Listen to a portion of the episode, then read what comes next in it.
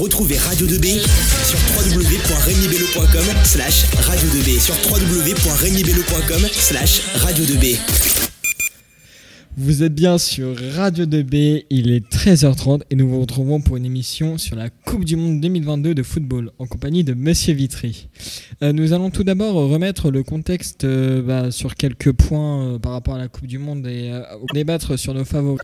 Et ensuite, nous allons débattre sur nos favoris, nos surprises, etc. Et nous allons finir sur un petit mot sur la liste de Didier Deschamps euh, qu'il a fait mercredi euh, dernier. Euh, bonjour, euh, monsieur, comment allez-vous? Bonjour, bah, ça va très bien, merci. Et euh, tout d'abord, euh, la Coupe du Monde aura lieu au Qatar, un lieu qui fait débat notamment à cause de conditions de travail des employés qui euh, ont construit les stades, à cause aussi euh, bah, des règles imposées aux supporters euh, étrangers euh, qui sont pas vraiment dans le respect du droit de l'homme. ou encore à cause des, des conditions, enfin comment dire, du respect, non- du non-respect climatique avec du coup les clims dans les stades et tout qui fait bah, que bah, c'est pas ouf pour, pour tout ce qui est conditions du climat. Est-ce que vous avez des informations à compléter ou un avis par rapport au contexte, monsieur? Euh, un avis, non. Euh, ce qui est intéressant dans cette, euh, dans, cette Coupe du Monde, c'est que c'est la première fois que, que la FIFA va dans cette région du monde. Il y avait eu la première Coupe du Monde en Afrique, par exemple, avec l'Afrique du Sud. Et effectivement, depuis plusieurs semaines maintenant, plus la compétition approche, plus on entend parler des débats sur la construction, sur les conditions de travail, etc. Euh, moi, comme je dis souvent, pourquoi les soviétiques et les américains se sont jamais entendus? Bah, Tout simplement qu'ils n'avaient pas la même définition de ce qu'était la démocratie. Et ce que, entre guillemets, on pourrait appeler le monde occidental est en train de découvrir, c'est que bah, dans d'autres régions du monde, on ne pense pas forcément comme nous, qu'on n'a pas forcément les mêmes habitudes, etc. etc. Et c'est aussi ça qui nous choque, parce que, bah oui, construire un stade euh, totalement climatisé, on peut, on peut trouver ça absurde. Bah, visiblement, dans d'autres régions du monde, on ne le trouve pas. Et ce qui fait également sourire, c'est que on réagit aujourd'hui, mais l'attribution de cette Coupe du Monde, c'était il y a des années et des années En 2010. en 2010. On savait très bien à l'époque que cette Coupe du Monde ne pourrait pas avoir lieu l'été. On savait très bien qu'il était, euh, j'allais dire, le niveau d'infrastructure de, de le Qatar. On découvre aujourd'hui que beaucoup de supporters vont loger dans des pays étrangers, vont venir tous les jours en avion. Ben oui, mais ça, il y a 12 ans, on le savait. Donc c'est aussi un peu hypocrite euh, de la part, euh, d'une part, euh, du monde occidental de se réveiller aujourd'hui et découvrir des choses qu'on savait depuis des années. Bah oui, sachant que comme vous l'avez dit, euh, ils peuvent pas jouer en été les joueurs, sinon bon ils vont ils meurent hein, clairement. Voilà, c'est beaucoup trop dangereux. Mais mais même en hiver, jouer sans clim au Qatar, ça aurait été très compliqué en fait. C'est aussi la situation géographique qui fait que bah on va dire il y a quelques quelques instances et quelques infrastructures qui sont quand même on va dire préférables pour la condition des joueurs. Oui, oui, oui. Et puis, nous, ce qu'on voit à la télé, c'est toujours le moment du match, mais il faut imaginer aussi que les joueurs, les délégations vont y habiter, vont y loger, vont s'y entraîner, etc. C'est un global. Après, euh, une hypothèse qui avait été aussi imaginée, alors sur la question climatique, ça n'aurait pas changé grand-chose, mais on aurait pu également imaginer euh, une compétition à l'échelle de la région. On a déjà eu euh, des championnats d'Europe ou des Coupes du Monde dans plusieurs pays. Pourquoi pas une, Coupe du Monde dans différents pays euh, qui aurait moins donné l'impression de ce, gigantisme? Bon, En fait, la vérité, c'est que c'est une Coupe du Monde essentiellement politique, géopolitique, du symbole, de la représentation, etc.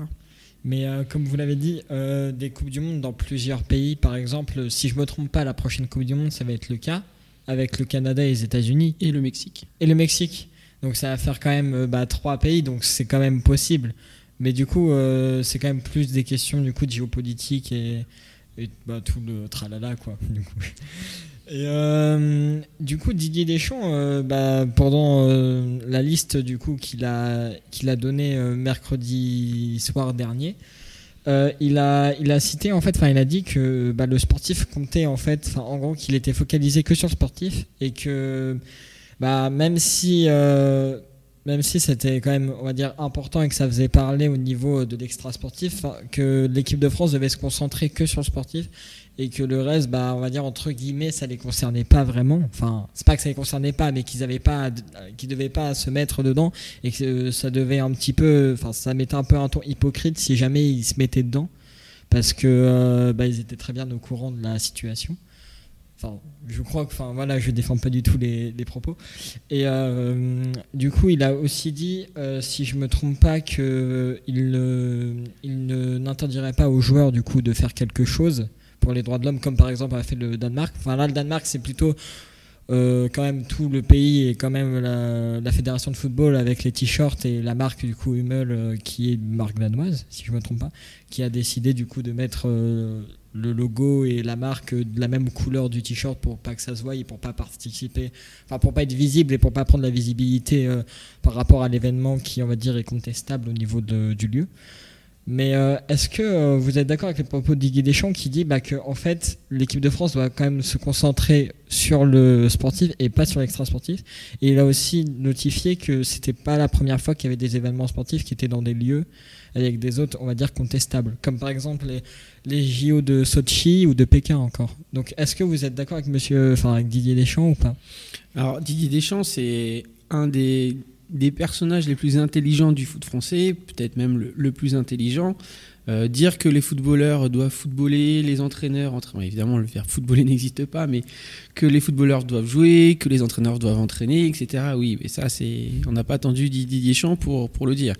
D'autant plus que quand vous êtes appelé en, sélection euh, nationale, mais ça pourrait être le même cas pour une sélection olympique ou autre, vous êtes d'abord là pour représenter le pays. Euh, un joueur qui, de sa propre initiative, aurait une action X ou Y, est-ce qu'il le fait en son nom ou est-ce qu'il le fait au nom de son pays? Compliqué. Nous, ce qu'on voit de nos propres en France, comment ça peut être interprété à l'étranger. Donc Didier Deschamps, il prend pas de, de risque en disant ça. Il met aussi la pression sur ses joueurs. Il n'est pas fou. Hein je sais pas moi, euh, un des 26 aujourd'hui euh, se lève et dit moi je vais faire ceci, quel est le risque? Il peut très bien dégager de la sélection et euh, ne pas participer à son rêve. Donc, bah justement, je rajoute Hugo Lloris.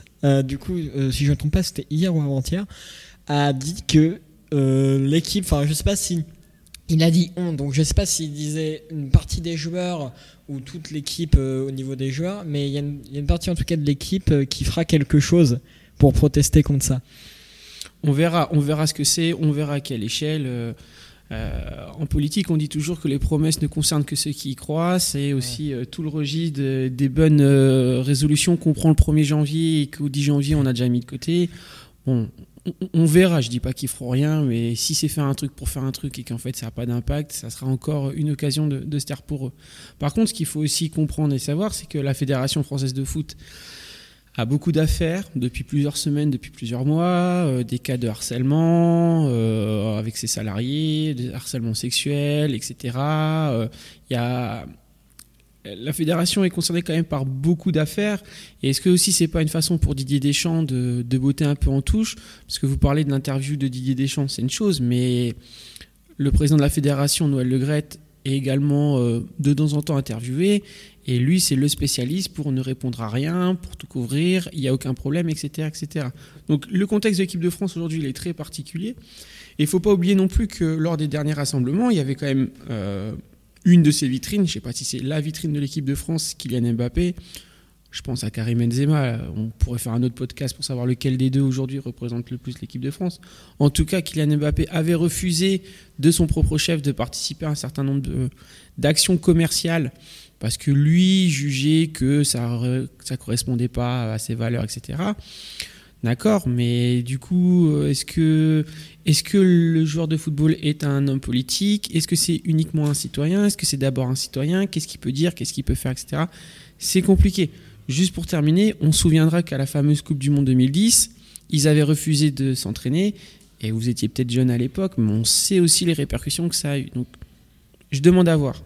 Mais euh, après, on peut quand même notifier que l'équipe de France, euh, l'équipe de France fera quand même un geste. Ils, mettront euh, du coup le brassard LGBT. Enfin, ils, seront quand même représentés sous les couleurs LGBT pour, bah, pour montrer que bah, l'homme, enfin l'homme et la femme peuvent, aimer et peuvent avoir l'orientation sexuelle qu'ils veulent, alors qu'au Qatar, bah, du coup, c'est interdit. Donc il y, y, aura quand même ce geste-là, mais ça, ça a bien été notifié bien avant. Et c'est enfin, devenu un acte quand même commun qu'on voit dans quasi tous les championnats. C'est quelque chose quand même qui est, on va dire, euh, pas très original et pas, pas nouveau. Mais bon, qui reste quand même un geste euh, pour protester contre ça. Et bon, là, pour ce coup, euh, l'équipe de France se met pas trop, enfin, prend pas trop de risques en faisant ça. Ils savent qu'ils peuvent le faire, euh, on va dire, en, restant tranquille. Et si je me trompe pas, pour l'instant, il y a 8 pays. Alors, je n'ai pas du tout les pays, mais du coup, il y a le Danemark et la France dedans qui, du coup, le feront. Euh, qui est un nombre quand même plutôt peu, je trouve, par rapport aux 32 pays. Après, ça reste quand même, on va dire, relatif. Donc, voilà. Mais euh, pour, on va dire, partir un petit peu de l'extra sportif et, on va dire euh, sortir un petit peu du- des conditions du Qatar et tout ce qu'on entend beaucoup euh, depuis quelques semaines. Euh, du coup, vous m'avez parlé du coup du groupe B, Angleterre, États-Unis, Pays de Galles, Iran. Du coup, qui est un groupe, on va dire, j'y avais pas pensé au premier abord, mais géopolitiquement parlant, on va dire assez cocasse. Euh, Pensez-vous que hum, y aura des matchs, enfin États-Unis-Iran plus précisément, des matchs, on va dire plutôt compliqués au niveau de l'extra sportif, au niveau des supporters. euh Alors non, j'ai pas de chiffres, je, parle entre guillemets sans savoir. Je pense pas que la Coupe du Monde au Qatar sera celle qui rassemblera le, plus de, supporters. D'ailleurs, vous avez peut-être vu euh, sur les réseaux sociaux depuis hier la supercherie où on a pris des locaux, on les a, on déguisés en supporters étrangers pour, donner l'impression que le monde vient au Qatar. Non, le monde ne viendra pas au Qatar parce que ça sera peut-être la Coupe du Monde la plus chère et que une, une grande partie des supporters du monde ne, ne pourront pas venir. Je suis pas sûr qu'il y ait beaucoup d'Iraniens qui iront au Qatar, notamment pour des raisons géopolitiques cette fois-ci entre et le Qatar et l'Iran, pour des raisons diplomatiques, pardon. Ouais, ce, ce groupe-là, je le trouvais intéressant. Alors, je suis prof de la GGSP, c'est peut-être euh, la façon dont j'attirerai mes élèves vers la Coupe du Monde s'ils sont pas fans de foot. Euh, ouais. Iran, États-Unis, on connaît les relations entre les deux pays qui étaient très proches au début de la guerre froide, et évidemment, depuis la révolution iranienne qui se sont séparés, les menaces récurrentes euh, de, de bombes nucléaires, ou en tout cas de programmes nucléaires iraniens, euh, tout le discours qu'a pu avoir un président comme George W. Bush contre l'Iran, etc. Ouais, le match va être. Le match sera rigolo. Vous avez donc aussi dans la partie la Grande-Bretagne, euh, alors qui est, un allié traditionnel des États-Unis, mais depuis le Brexit, dont les relations euh, deviennent un peu à géométrie variable. Euh, C'était pas une des raisons, mais voilà, les Britanniques rêvaient un peu de se rapprocher des Américains euh, en quittant l'Europe. Finalement, ça se passe pas tant que ça, puisque Trump leur a pas trop ouvert la porte et puis Biden a une position un peu plus fluctuante. Il y a le Pays de Galles. Bon, bah, on le sait. Et l'Angleterre et le Pays de Galles font partie de la même. euh, de, de la Grande-Bretagne, donc. Euh, et si l'un des deux seulement peut se, rencon- peut se qualifier, comment on, on, joue le match Si les deux peuvent se qualifier, je dis n'importe quoi avec un match nul, vous voyez, c'est, il Ouais. est très particulier ce groupe. Je pense pas que l'intérêt soit très sportif, puisque je prends pas grand risque en disant que ni les États-Unis, ni l'Iran, ni le Pays de Galles ne gagneront la compétition, et je vois pas du tout la, la Grande-Bretagne gagner, enfin l'Angleterre, pardon, l'Angleterre. Mais ouais, je le trouvais, je le trouvais rigolo ce, ce groupe. Après, euh, on sait pas. Hein. Euh, J'ai pas le calendrier sous les yeux, mais imaginez un États-Unis-Iran euh, décisif pour les huitièmes de finale. euh, une faute d'arbitrage, une erreur Ça d'arbitrage, coûter euh, cher à l'arbitre ou un CSC, et sur ça, moi je me souviens a plusieurs années euh, de la, de la main de Thierry Henry face à l'Irlande pour une qualification. le- ça a fait débat. oui. Exactement, donc ouais. Bon, après, j'espère que ça restera que dans, que dans, le, que dans le champ de l'anecdote et que ça prendra pas des plus grosses proportions. Bah, surtout qu'on peut rappeler euh, deux choses, c'est que euh, Pays de Galles, Angleterre, c'est euh, les deux seuls pays euh, de la Coupe du Monde qui sont dans le même groupe et qui sont frontaliers. Mm. Et euh, deuxième anecdote, c'est que l'Iran a gagné deux matchs dans son histoire. Alors contre le Maroc en 2018, enfin en Coupe du Monde, Oui. et contre les États-Unis, euh, pendant les années 80 si je ne me trompe pas. Et ça, même, euh, alors la personne euh, qui était euh, au rang de l'Iran à cette époque-là avait dit quand même que c'était quand même une grande victoire tout court. Et on a vu que bah, même si c'était que du foot et qu'ils n'étaient même pas qualifiés, après c'était juste la victoire à 3 points et après der- avant-dernier du groupe, ils ont quand même marqué quand même euh, bah, la population et tout, alors que c'était simplement du foot. Donc on voit quand même des enjeux, quand même des enjeux un peu plus que sportifs et une valorisation aussi de la victoire si un des deux gagne en fait par rapport à l'autre peuple. Moi, je repense au début, au début de l'émission. On sent bien que cette Coupe du Monde, oui, quand la compétition va commencer, on parlera du sportif. Il n'y a pas de problème. À partir de dimanche, on fera des analyses des matchs, on se projettera, euh, qui peut rencontrer qui, etc. Mais on sent bien que cette Coupe du Monde, elle est à part parce que finalement, on parle très, très peu du sportif. Et euh, ouais, on comprend que l'enjeu est ailleurs. Et euh, du coup, bah, pour aller un peu sur le, pour le sportif. Euh, alors, on peut quand même être honnête qu'à l'heure actuelle, la plupart des gens disent que les favoris sont notamment le Brésil et l'Argentine. Est-ce que vous êtes d'accord avec ça? Pour vous, est-ce que les favoris est autre part? Est-ce qu'il n'y a pas de favoris selon vous? Alors, je pense que c'est une compétition qui est très ouverte. C'est une compétition également qui a un calendrier très particulier puisque bah, elle commence dimanche et le week-end dernier, il y avait encore les championnats nationaux qui, qui se disputaient, voire même la Ligue des Champions il n'y a, pas si longtemps que ça. Alors, on peut prendre les effectifs les uns après les autres, regarder les joueurs, etc. On peut aussi regarder euh, le- les, derniers matchs de ces différentes équipes pour voir quelles sont, les équipes euh, en qui montent en puissance. La Coupe du Monde ou un championnat d'Europe, peu importe par rapport à un championnat, c'est un tournoi. Ça, ça va très vite. J'ai envie de vous dire, euh, vous commencez votre championnat, vous perdez les quatre premiers matchs, bon bah vous prenez du retard, mais rien ne vous empêchera de, rattraper euh, votre retard. Coupe du Monde, vous, vous perdez vos deux premiers matchs, vous rentrez chez vous. Donc, euh, moi, je pense surtout que la difficulté, ou plutôt la clé pour les sélectionneurs, nationaux, c'est très rapidement mettre leurs joueurs sur pied. Euh, le week-end dernier a été le catalogue de tous les joueurs qui se blessaient à la dernière minute. Euh, Il y a eu Harit à l'Olympique de Marseille, euh, la question de Sadio Mané, quelques, doutes sur les joueurs de l'équipe de France, Kimpembe. etc. Kimpembe qui a, qui a déclaré forfait hier. Donc je, je pense que voilà, c'est pas forcément les plus belles équipes au sens du jeu, c'est pas un championnat. Par contre, ça va être clairement des équipes qui très rapidement vont réussir à se mettre en route, à se mettre en place, à être prêtes physiquement. Et puis, et puis un tournoi, ça peut aller très vite. hein. Je veux dire, la, France a gagné la dernière Coupe du Monde. J'invite tout le monde à regarder les trois matchs de poule. hein. Jamais après le premier match, on aurait imaginé que. Et c'est peut-être ça aussi la force d'un Didier Deschamps. C'est que oui, Didier Deschamps, il a gagné des championnats comme joueur ou comme entraîneur, mais il a surtout la gagné en lui. Et euh, est-ce que du coup, euh, est-ce que vous avez la même réponse ou est-ce que vous voyez quand même une surprise dans le tournoi? Enfin, une équipe en tout cas qui vous attire un peu au niveau de l'effectif ou, pas du tout?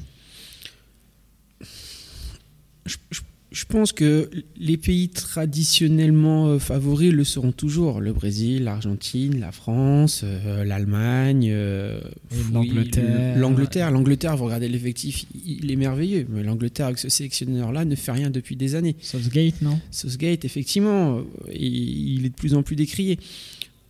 Après aussi, il y a, à part une poule qui est vraiment compliquée, toutes les poules, si on fait des paris, je pense que tout de suite, on va trouver 80-90% des équipes qui vont sortir.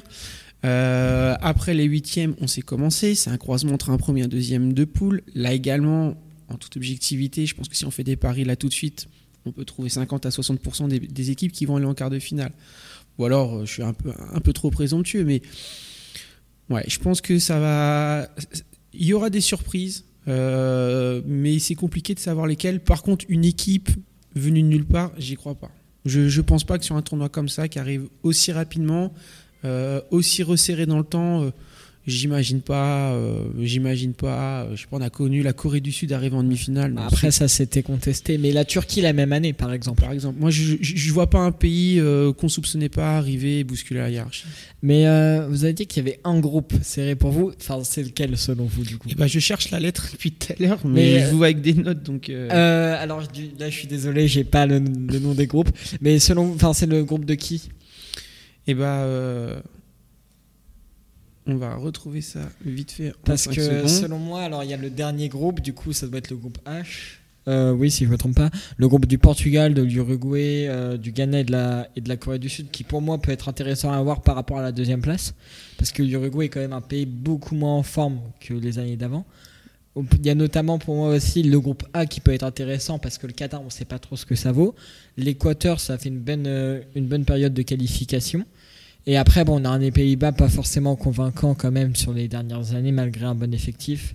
Et un Sénégal, euh, bah, actuellement euh, meilleure équipe d'Afrique, enfin avec le sacre de la Cannes. Mais euh, pour moi, du coup, bah, le meilleur groupe, j'ai pas le nom, mais pour moi, c'est le groupe du coup du Maroc, du, Oui. de la Belgique, Croatie et, Et des. Canada. Qui pour moi, d'ailleurs, le Canada, je les, vois personnellement passer, ces poules pour la simple ra- raison que moi, je ne vois pas la Belgique euh, passer les poules. Difficile à dire. Euh, moi, je crois beaucoup à la théorie de, des groupes qui se connaissent, etc. Euh, la Croatie, elle est vieillissante. La Belgique, elle est vieillissante. Mais c'est des joueurs, ça fait 10 ou 15 ans qu'ils sont en sélection. Ils étaient même ensemble dans les sélections de jeunes. Oui, le Canada, il y a quelques beaux noms. Après, il y a aussi des joueurs beaucoup plus, euh, beaucoup, beaucoup moins connus. Par contre, euh, vous voyez, j'imagine bien une Belgique s'arrêter en huitième ou en quart. Bah, surtout que pour la Belgique, euh, les huitièmes, ça sera un gros huitième. Je crois que c'est Espagne ou Allemagne, enfin très certainement Espagne ou Allemagne, ou Japon, ou Costa Rica. donc très certainement Espagne ou Allemagne. Donc une Belgique qui a actuellement une défense très très très en dessous par rapport au reste de l'équipe parce que, alors en défense, euh, toujours Vertonghen Arderweireld qui joue plus haut niveau. Il y a alors un petit jeune de, Antwerp, mais je n'ai pas le nom, mais c'est vraiment, sur ce que j'ai regardé un peu, le seul défenseur qui, on va dire, on va dire, euh, donne des promesses. Mais sinon, les deux autres défenseurs, deux autres défenseurs enfin, sont quand même très vieillissants. Et, euh, et, du coup, bah, pour moi en tout cas, la Belgique va s'arrêter tôt. Euh, surtout que Hazard, De Bruyne, enfin à part De Bruyne en fait, tous les autres joueurs sont en difficulté en fait. Donc euh, voilà. Bah merci à vous monsieur euh, d'être venu et nous vous retrouvons du coup bah, la semaine prochaine pour l'émission sur bah, les premiers matchs. Donc bah, merci à vous, merci à la technique et à la semaine prochaine sur Radio 2B. Merci.